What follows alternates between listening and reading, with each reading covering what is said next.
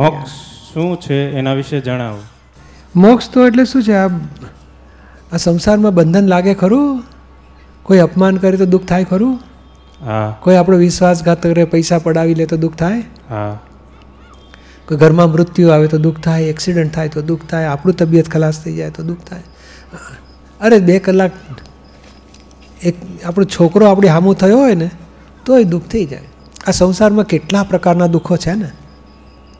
એ બધાય દુઃખોની પરિસ્થિતિ આવે, છતાં અંદર દુઃખ ના ઉત્પન્ન થાય. તમામ દુઃખોથી મુક્તિ, એનું નામ મોક્ષ. મોક્ષ એટલે આ દેહ છોડીને ઉપર ક્યાંક બેસવાનું છે એવું કશું નથી, હં? આ જીવતા જ થવું છે બે સ્ટેજે મોક્ષ છે. એટલે તમામ દુઃખોથી મુક્તિ એ પહેલો મોક્ષ કહેવાય. અને એવો થયા પછી નવા કર્મ બંધાતા અટકે, જૂના કર્મ પૂરા થતાં થતાં થતાં પૂરા થાય. એટલે છેલ્લો મોક્ષ મળે પછી. એની મેળે જ મળે. એની માટે લાવવા મહેનત નથી. પહેલાં મોક્ષ માટે જ્ઞાન મળે તો પછી પહેલો મોક્ષ થાય.